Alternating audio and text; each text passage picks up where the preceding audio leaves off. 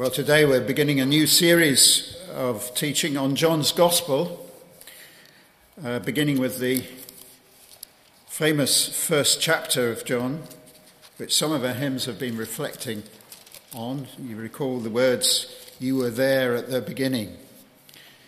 And uh, so we're going to read, Marion's going to read to us from John's Gospel, uh, and we're doing the whole first chapter. Uh, it's a long chapter, so we're splitting it in two. Uh, Marion's going to read the first half, and I will be reading the second part. I, mean, I can't help you with the page number because I'm using my own Bible. I'm 1063. John chapter 1. In the beginning was the Word, and the Word was with God and the Word was God. He was with God in the beginning. Through him all things were made. Without him nothing was made that had been made. In him was life, and that life was the light of all mankind. The light shines in the darkness, and the darkness has not overcome it. There was a man sent from God whose name was John. He came as a witness to testify concerning that light, so that through him all might believe. He himself was not the light, he came only as a witness to the light. The true light that gives light to everyone was coming into the world. He was in the world, and through the world, though the world was made through him, the world did not recognize him. He came to that which was his own but his own did not receive him. Yet to all who did receive him, to those who believed in his name, he gave the right to become children of God. Children born not of natural descent, nor of human decision or a husband's will, but born of God. The Word became flesh and made his dwelling among us. We have seen his glory, the glory of the one and only Son who came from the Father, full of grace and truth. John testified concerning him. He cried out, saying, This is the one I spoke about when I said, He who comes after me has surpassed me because he was before me. Out of his fullness we have all received grace in place of grace already given. For the law was given through Moses, grace and truth came through Jesus Christ. No one has ever seen God but the one and only Son, who is himself God and is in closest relationship with the Father, has made him known.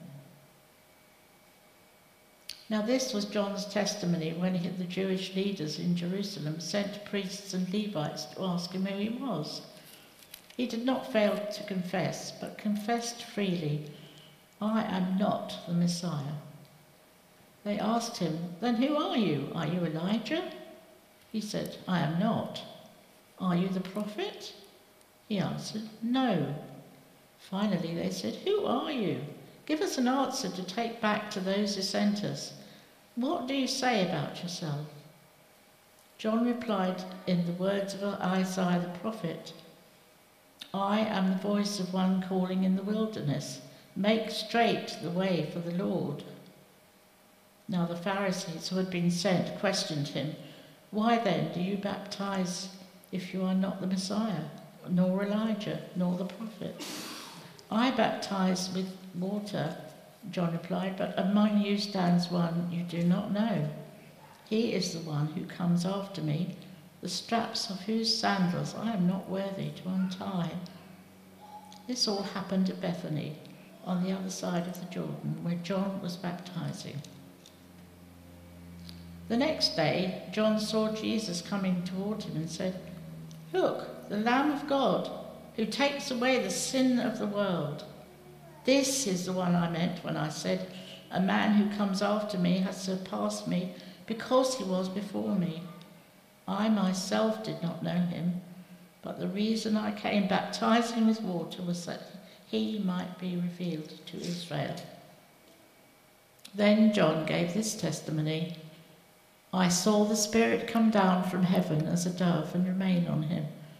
And I myself did not know him, but the one who sent me to baptize with water told me, The man on whom you see the Spirit come down and remain is the one who will baptize with the Holy Spirit.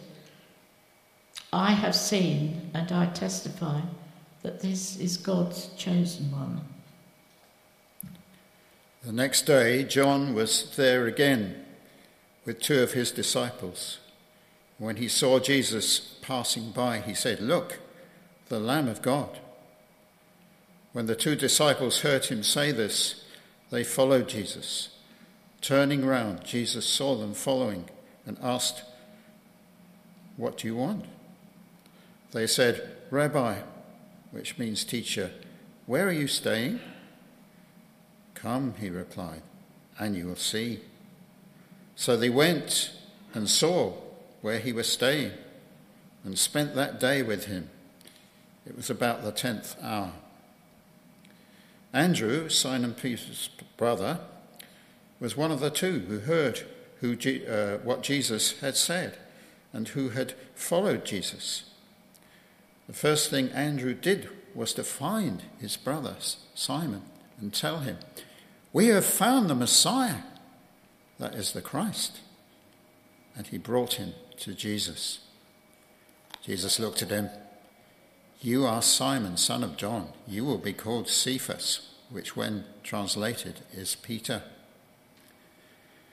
The next day, Jesus decided to leave for Galilee. Finding Philip, he said to him, Follow me. Philip, like Andrew and Peter, was from the town of Bethsaida. Philip found Nathanael and told him, We have found this, the one Moses wrote about in the law, and about whom the prophets also wrote, Jesus of Nazareth, the son of Joseph. Nazareth? Can anything good come from Nazareth? Nathanael asked. Come and see, said Philip. And when Jesus saw Nathanael approaching, he said to him, Here is a true Israelite in whom there is nothing false. How do you know me? Nathanael asked. Jesus answered, I saw, saw you while you were under the fig tree before Philip called you. And then Nathanael declared, Rabbi, you are the Son of God. You are the King of Israel. Jesus said, You believe because I told you I saw you under the fig tree? You shall see greater things than that. He then added, I tell you the truth.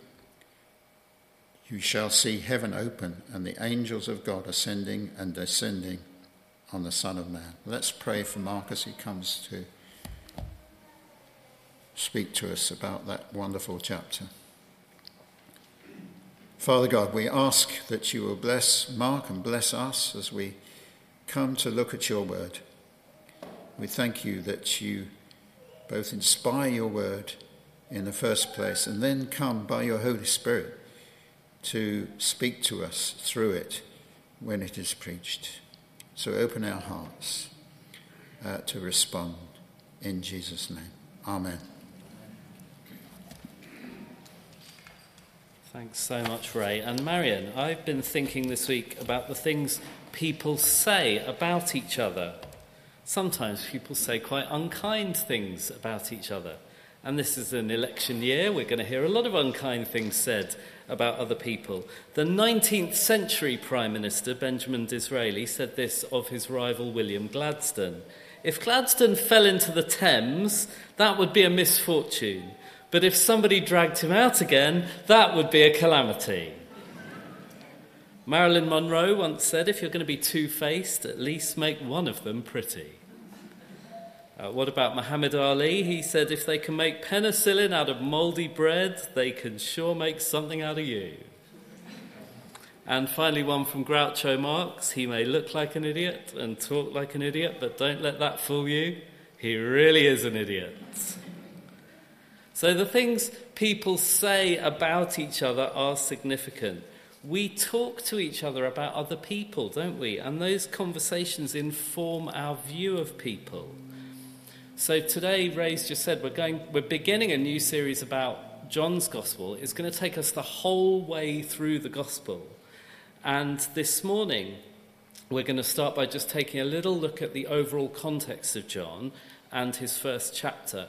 And then we're going to get stuck in with some, some of the pretty big things that get said about Jesus. We've got 10 big things that people say about him. But let's start by talking about John's gospel as a whole. John is different from the other three gospels. Matthew, Mark, and Luke share quite a lot of different stories in common, but John has a good deal of content which is unique to his gospel. It's clearly written by an eyewitness to the events, and there's evidence both in the text and from the time very soon afterwards that the writer was indeed the Apostle John. Although there is some question about that with some of the commentators. But for the purpose of this series, we're going to be assuming that John is the writer. And if you want more reading about that, I have plenty. John's Gospel is thought to be a tiny bit later than the other Gospels, probably written between about 55 and 95 AD. John was the longest lived of the apostles, the only one who wasn't executed for his faith. But it's still written comfortably within the lifetime of people who saw Jesus in person. John is very clear why he's writing, and that's towards the end of the book. He writes, These are written so that you may believe that Jesus is the Christ, the Son of God and that by believing you may have life in his name. That's chapter 20 and verse 31. So, John is hoping that just by reading his book, people may come to faith in Jesus. That makes it an excellent book to read and study with people who don't yet have faith, who want to explore and find out what Jesus is about. And in fact, millions of people could tell you that they read John's Gospel and read it again and came to faith reading it. So let's think then about John chapter 1. So we've got a little theological introduction to the book, which is the one we get read on Christmas Eve and Christmas Day, followed by four short scenes which lead up to the wedding at Cana, about which next week. And we've got a special guest star next week. Uh, our wonderful mission partner, John Hargreaves, is coming to tell us a bit about his work and to explore John chapter 2.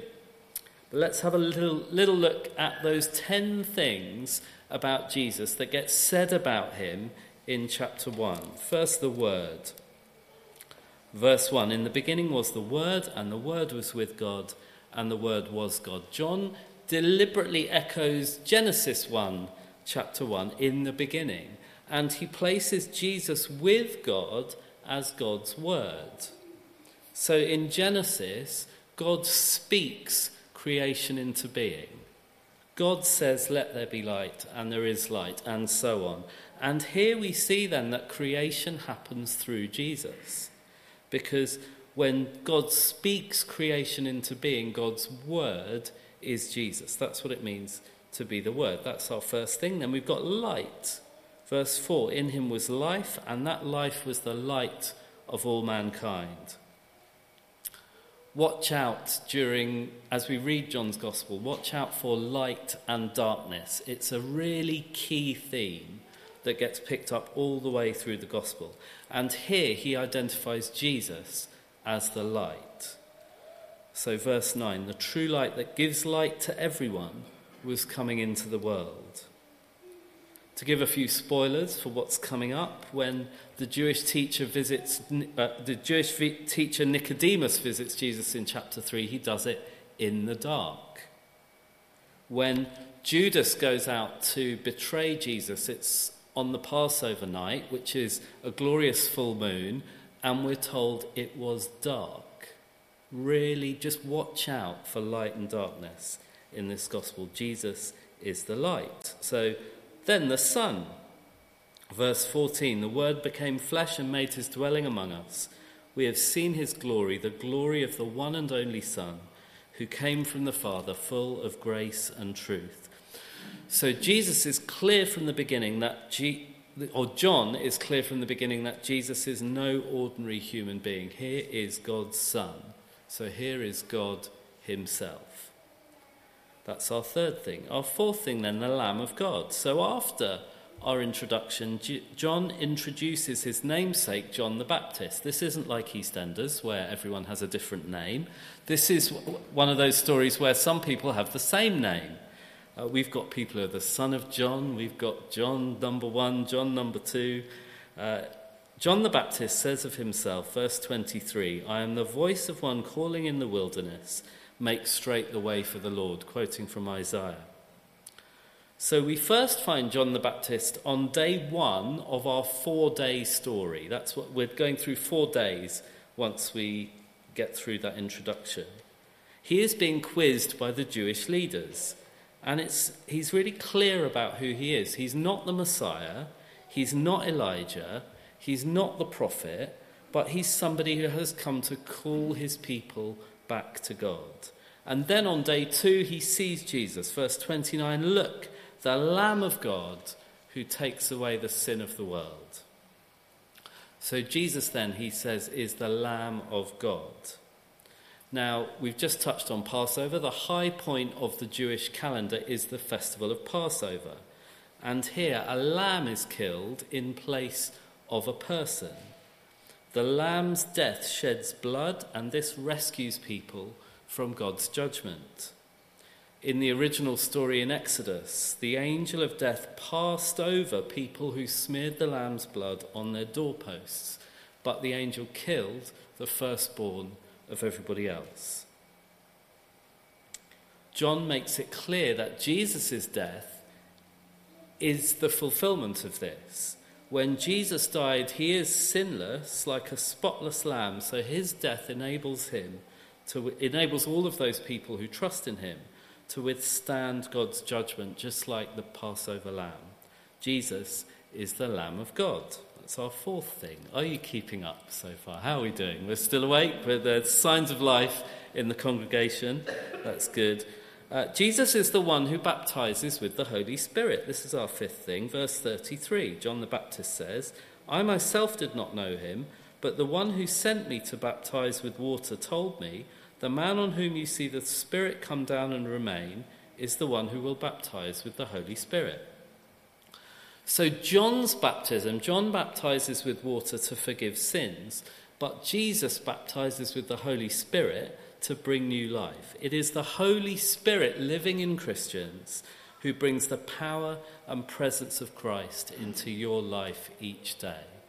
And if you're struggling in your faith, a great prayer, and a great prayer, regardless of what you're going through, is more Holy Spirit. God, I want more, is a great prayer for 2024. Our sixth thing, then, God's chosen one.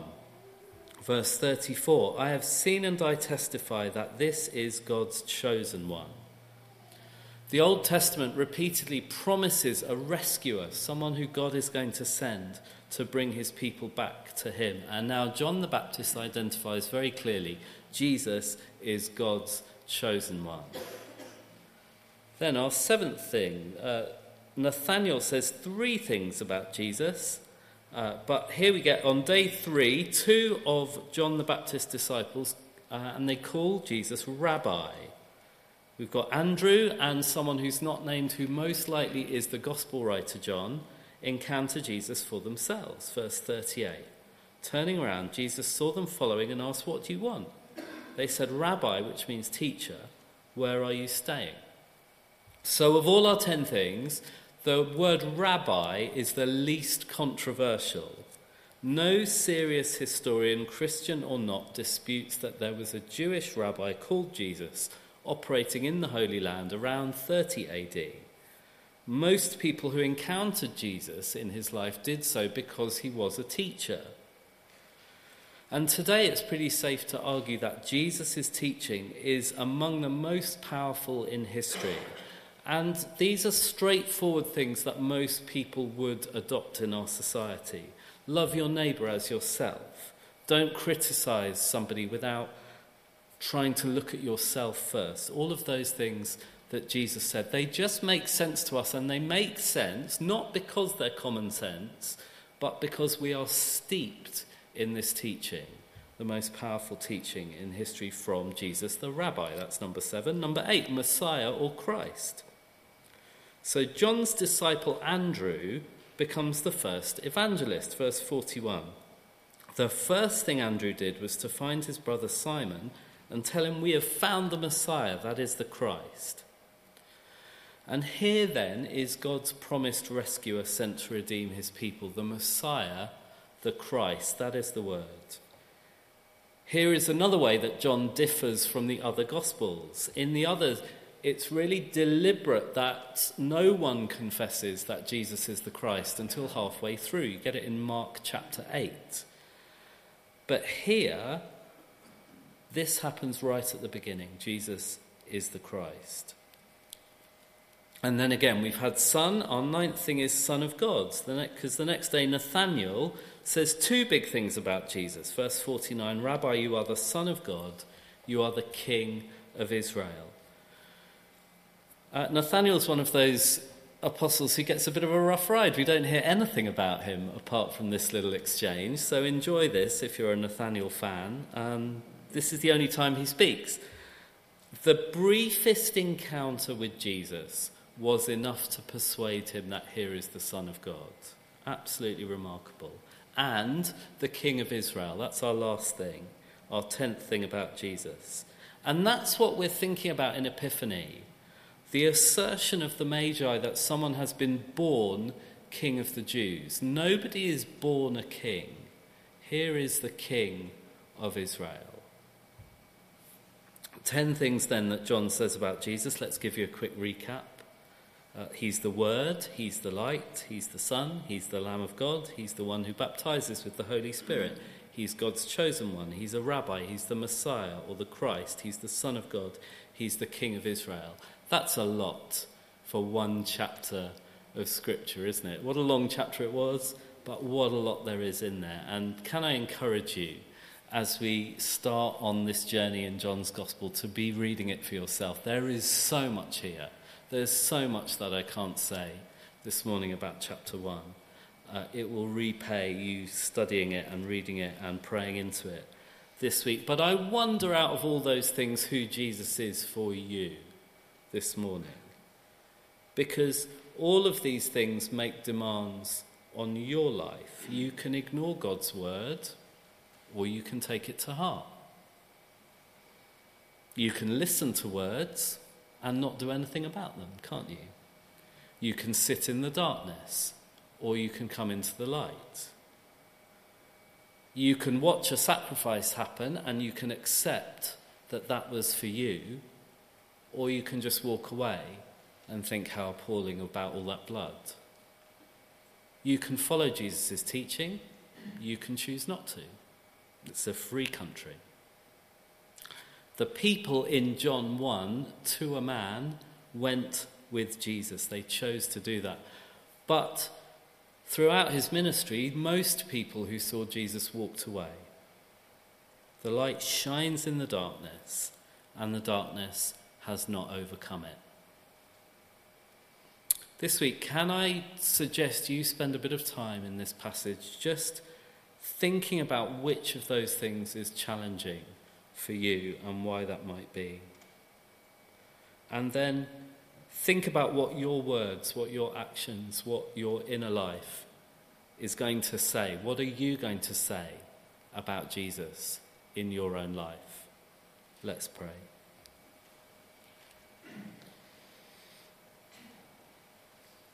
And just take a moment and bring to mind something that God is saying to you this morning.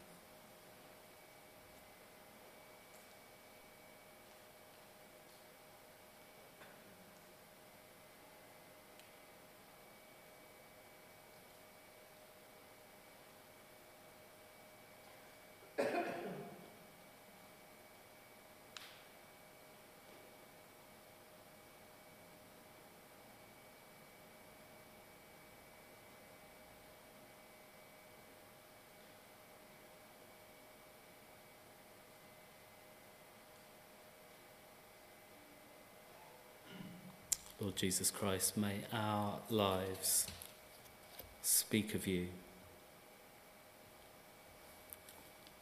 In your precious name we pray.